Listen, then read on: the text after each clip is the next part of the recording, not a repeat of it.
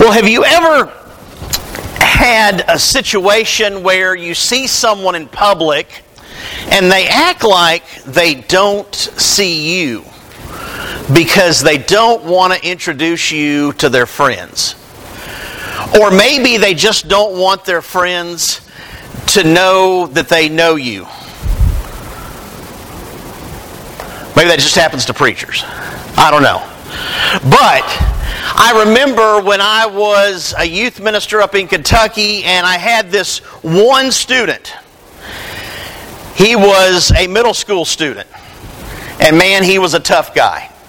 He was a three sport athlete, gifted athlete, football, basketball, baseball.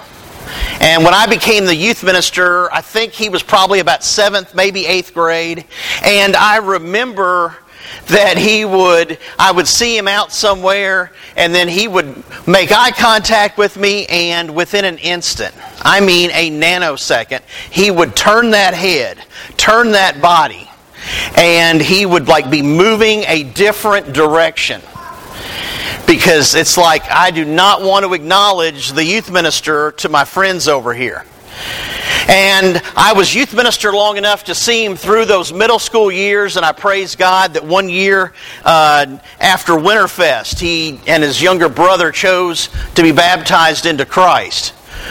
But it didn't change the fact that he still wanted to have the cool persona.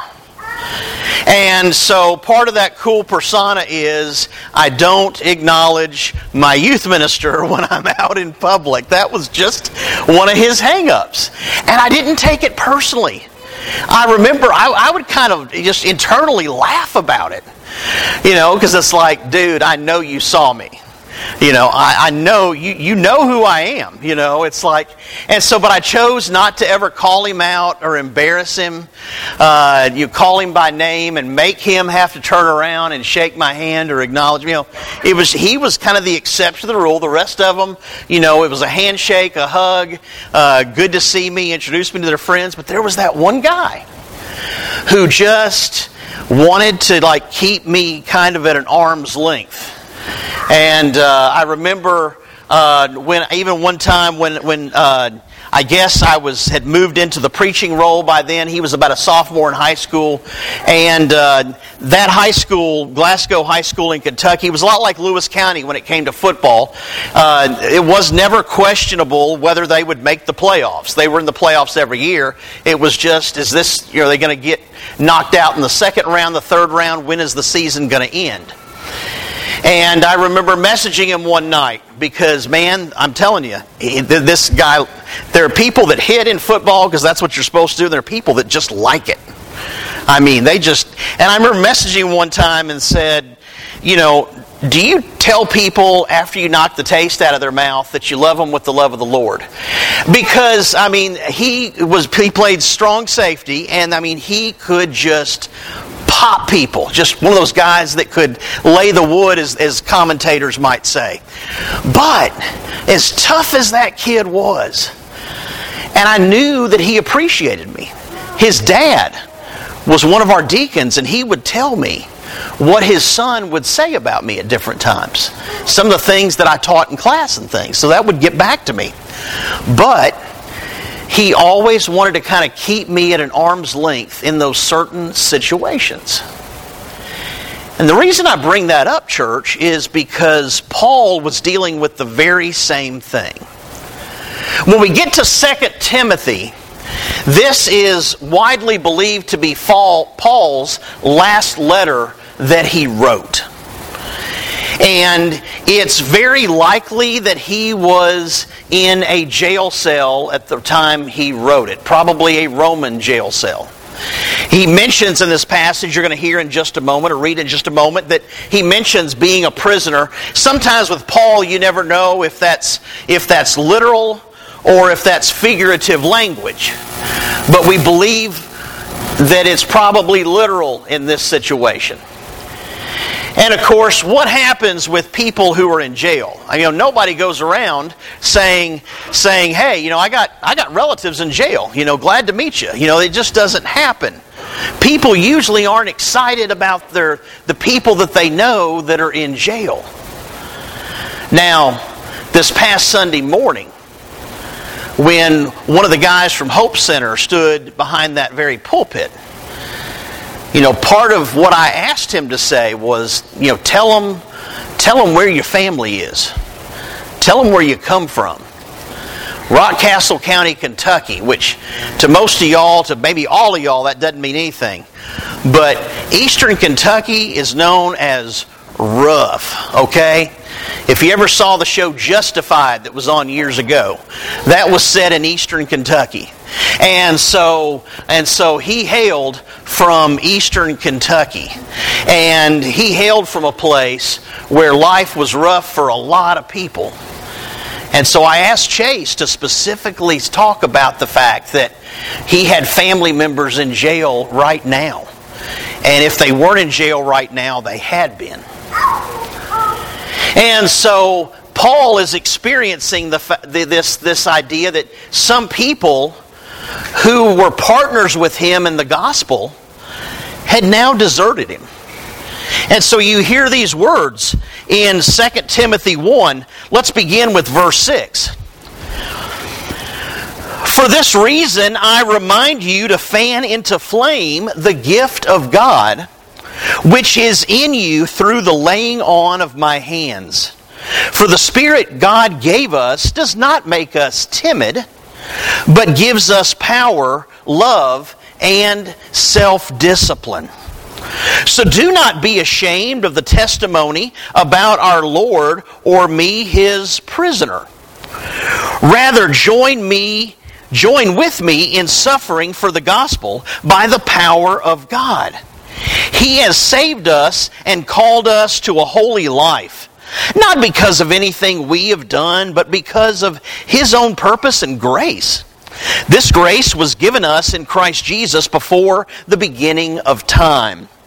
But it has now been revealed through the appearing of our Savior, Christ Jesus, who has destroyed death and has brought life and immortality to light through the gospel.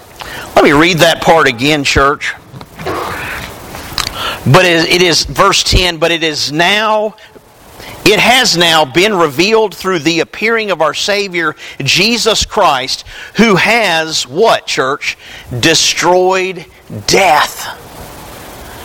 Aren't those awesome words? Okay, that was an amen opportunity, church. All right. I'm going to put those words together again. You don't see them in, often in the English language. Destroyed death. Amen, church? Amen. Yeah. He's destroyed death and has brought life and immortality to light through the gospel. And of this gospel I was appointed a herald and an apostle and a teacher. That is why I am suffering as I am. He's making it clear, folks, that he's in a jail cell for the sake of the gospel? Are we willing to suffer for the sake of the gospel? Are we willing to be put in jail for the sake of the gospel? That's a question we have to ask ourselves. I used to think that in my lifetime that would never become a reality. I'm not quite so sure anymore. And I mean that. I plan to be around. I don't know what the Lord plans, but I plan to be around at least another 30 plus years. I've seen the landscape of America, the landscape of religion in America, change a lot in my lifetime. You have too. And so, I don't say that to be negative this morning. I say that to be realistic this morning, to be real, to be honest. There may come a time even here in the United States of America, that some of us are called to suffer for the sake of the gospel. Verse 12, that is why I am suffering as I am. Yet this is no cause for shame, because I know whom I have believed, and am convinced that he is able to guard what I have entrusted to him until that day. What you heard from me, keep as the pattern of sound teaching with faith and love in Christ Jesus. Guard the good deposit that was entrusted to you. Guard it with the help of the Holy Spirit who lives in us. And, church family, the title of this morning's message is Guard the Good Deposit. Now, Paul writes these words and he is kind of shedding light on something. That, because we, we can realize today that among some in our society, the word Christian doesn't represent a good thing. To some in our society, Christian represents something negative. It's somebody who might be narrow minded. It might be somebody who is judgmental. Some would say, oh, those Christians, they are so hypocritical. And so we have to realize that there are going to be times that if we act like a child of God, because it's one thing to be a child of God, right, church? But to actually act like a child of God, especially in the face of social opposition. I saw a Twitter post this week where someone had uh, uh, a group of people were were praising something in society, and somebody responded. I always tell myself, Greg, don't read the comments. Don't read the comments. But then what do I do sometimes? I'm drawn into reading the comments. And so uh, there was somebody, a prospect of the Nashville Predators, somebody who may not see the ice in Bridgestone Arena, who had come out as gay. And so people were saying, wow, that, that takes a lot of courage. And then, you know, they, there's all kinds of positive and encouraging comments. And then somebody said, I'm surprised at all these positive comments based on what the Bible teaches. Now, if I'd been standing next to that guy and we'd been having a conversation and he said, I'm thinking about putting this on Twitter, I'd have said, don't put that on Twitter. You know, it's just not to, nothing, you know, it's not to go well. And so, but but he does. He he felt. I think the guy probably felt convicted to bring Jesus into that thread. And so immediately, now my curiosity is aroused. Okay, how are people reacting? Well, there was no positive comments to that. People, person after person, said, You're a hypocrite. You are you're narrow minded. You have a very narrow reading of Scripture. Now, as I preached here on a Sunday night back when the Supreme Court made their decision to legalize gay marriage, I said, it's not going to affect any of us. It's not going to hurt us. And I made the, the point and I still make that point today that for anybody who says about homosexuality, well, that just makes me sick. I say, that's okay if homosexuality makes you sick, just as long as lying makes you sick, and just as long as gossip makes you sick just as long as, and fill in the blank, and just as long as lust makes you sick, just as long as adultery makes you sick.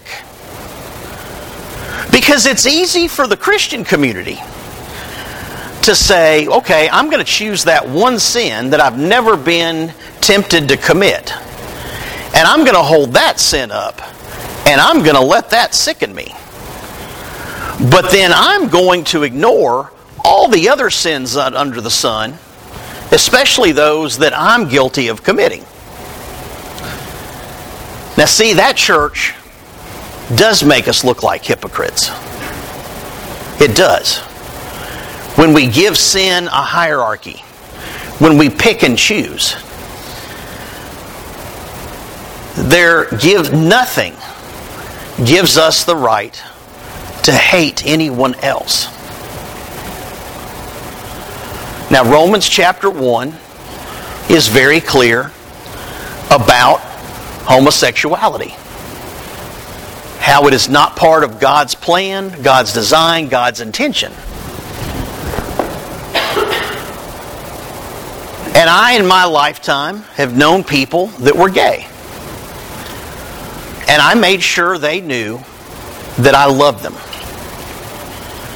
Didn't compromise my Christian beliefs, but I made sure they knew that I loved them, that I didn't hate them. Now, they also knew where I stood on that. So there are times when our society is going to soften in certain areas. There are times when we, as God's children, will be encouraged to soften in certain areas. And that we have to say, no, that's not right. Doesn't mean we hate people, doesn't mean we picket or protest. After all, we're not protesting or picketing lying and gossip and all those other things, right? If you're going to protest one, you got to protest them all. But Paul is dealing with this situation where he is in this Roman jail and he knows what it's like to have people who have abandoned him. As a matter of fact, if we read on from where I stopped, those next two or three verses, what we see is he names a couple people. Hey, this guy and this guy, you know, used to used to care for me, used to be partners of the gospel, they have abandoned me. But then he raises up the name of one person who has stuck with him. And we read that in uh, beginning in verse 15. You know that everyone in the province of Asia has deserted me, including Phygelus and Hermogenes. May the Lord show mercy to the household of Onesiphorus because he often refreshed me and was not ashamed of my chains. On the contrary, when he was in Rome, he searched hard for me until he found me. May the Lord grant that he will find mercy from the Lord on that day. You know very well in how many ways he helped me in Ephesus. And so Paul gives some detail there. He says, Timothy, you know this guy and you know this guy. Man, they're nowhere to be seen. But this guy, now that's what it looks like to be loyal. That's what it looks like to have the courage of your convictions. Not only did he not turn his head the other way, but when he was in Rome and knew that I was in jail, he kept looking for me. He kept looking for me in that big city until he finally found me. And, church family, that's the kind of loyalty that we are called to have for the gospel. That we are to be people who value the gospel. Value. Have you ever had a safety deposit box? You go rent one at the bank, you sign some paperwork, they give you a key. They warn you that if you ever lose the key, there's a price to be paid for them having to go drill out that lock and, and put in a new lock, right? And I got to say, I've still got a safety deposit box in Kentucky, and I don't know where the key is.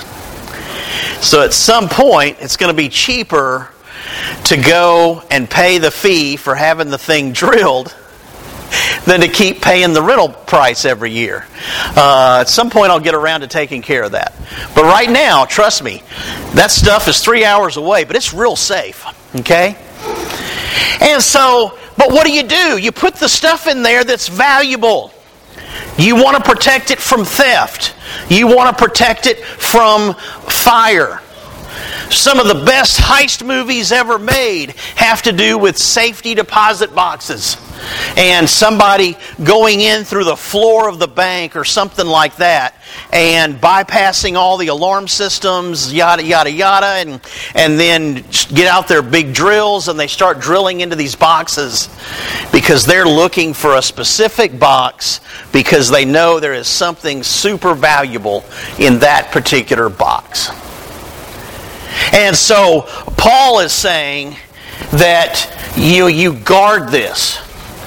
The gospel, that good deposit. He's talking about the gospel, the good news of Jesus Christ. And he's saying you guard that. You guard it like it's your absolute most valuable possession. That you guard that. You go to the safest bank in town and you rent that box and you put it in the in the plastic or metal box and they slide it back in there and then they they close it and they've got a key and then you've got the other keys it takes two keys to open the thing. And you guard it. No one can steal it. It can never burn or be destroyed. It's tucked away behind those two locks and behind that vault. That's how valuable the good news of the gospel is. Not only are you not ashamed of it, but that you guard it with everything you've got. And so that begs the question what really is the gospel? We call it the good news of Jesus Christ. But this same author, Paul, in 1 Corinthians 15, defines it very clearly here. 1 Corinthians 15, beginning with verse 1. Now, brothers and sisters, I want to remind you of the gospel I preached to you, which you received and on which you have taken your stand. By this gospel you are saved if you hold firmly to the word I preached to you. Otherwise, you have believed in vain. For what I received, I passed on to you as of first importance. In other words, I passed it on to you and made sure you knew this was the most important thing. That Christ died for our sins according to the Scriptures, that He was buried, that He was raised on the third day according to the Scriptures, and that He appeared to Cephas and then to the twelve. After that, he appeared to more than 500 of the brothers and sisters at the same time, most of whom are still living, though some have fallen asleep. Then he appeared to James, then to all the apostles. And so Paul even starts naming some of the people that he appeared to. He appeared to Peter, he appeared to James, and then he appears to the other apostles. And this is likely James, his brother, not James the apostle. James is named among the apostles, I think, there. And so, Paul's point is this is what is of first importance that Jesus died for our sins, that he was raised on the third day. And Paul goes on to say, and then he appeared to me as one who was abnormally born. Talking about that his conversion was a bit unique. Blinded by a light on the road to Damascus, had to be led into the city, and after a number of days, the scales that were on his eyes fall off and he's able to see again and then he accepts Christ as Lord rather than crucif- excuse me, rather than persecuting Christians, he decided to convert people to Christianity. Paul has a testimony like no other. But, church family, I wanted this lesson to piggyback off of the joy we experienced last Sunday morning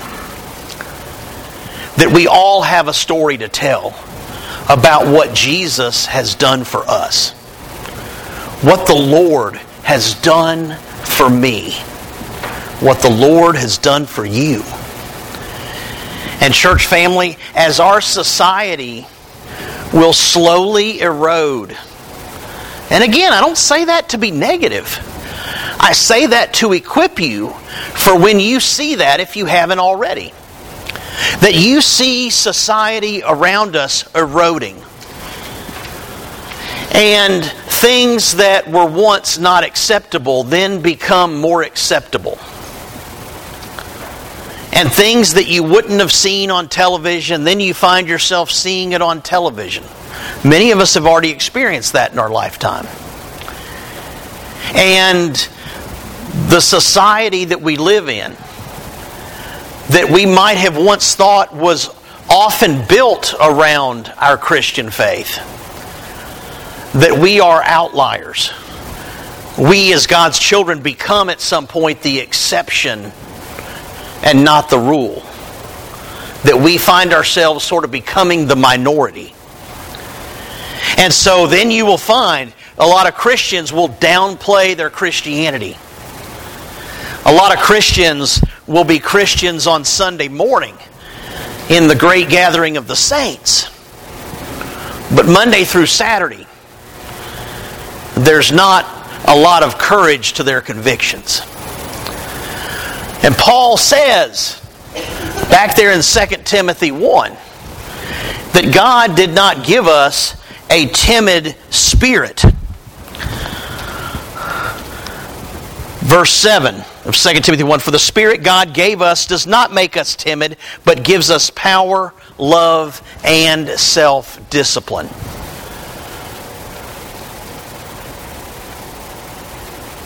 We are not called to be timid about our faith. The Spirit God gives us, Paul makes clear here, is one of power. It is one that says, I can endure whatever suffering I have to endure. I can endure whatever kind of ridicule I have to endure. I can endure whatever kind of criticism that I have to endure from someone else for me being the child of God that I'm called to be and having the courage of my conviction the courage to say, no, I draw the line there. That's not right. We're called to love God and to love others, and others means all others. But that doesn't mean that we compromise our faith. So, church family, let's go into the world this week. Let's feel equipped. Let's feel confident that we are God's children, that we are dearly loved. And, church, when the time calls for us to take a stand for our faith, let's not be timid about that. We don't need to look angry. That doesn't get us anywhere. But we need to be confident that we are children of God and that God calls us to live by a certain code. And if you wonder what that code is, I would start with Matthew 5, 6, and 7. If you can live out the Sermon on the Mount on this side of glory, you're doing great. Church family, God, may God help us to be those people. People who do not accept a spirit of being timid, but know that God's Spirit is one of power, and that that power should give us confidence in our faith. If you're with us this morning and you have not yet accepted the gift of that Spirit, that Spirit of power, that comes through proclaiming Christ as Lord and putting on Christ in baptism. And so we offer the invitation and sing a song to give you the opportunity to accept that greatest gift to all of humanity. If you're with us this morning and there's something else that you would like a body of believers to be supporting you with in prayer, then we offer the invitation for that reason as well. Let's stand and sing. Hayden.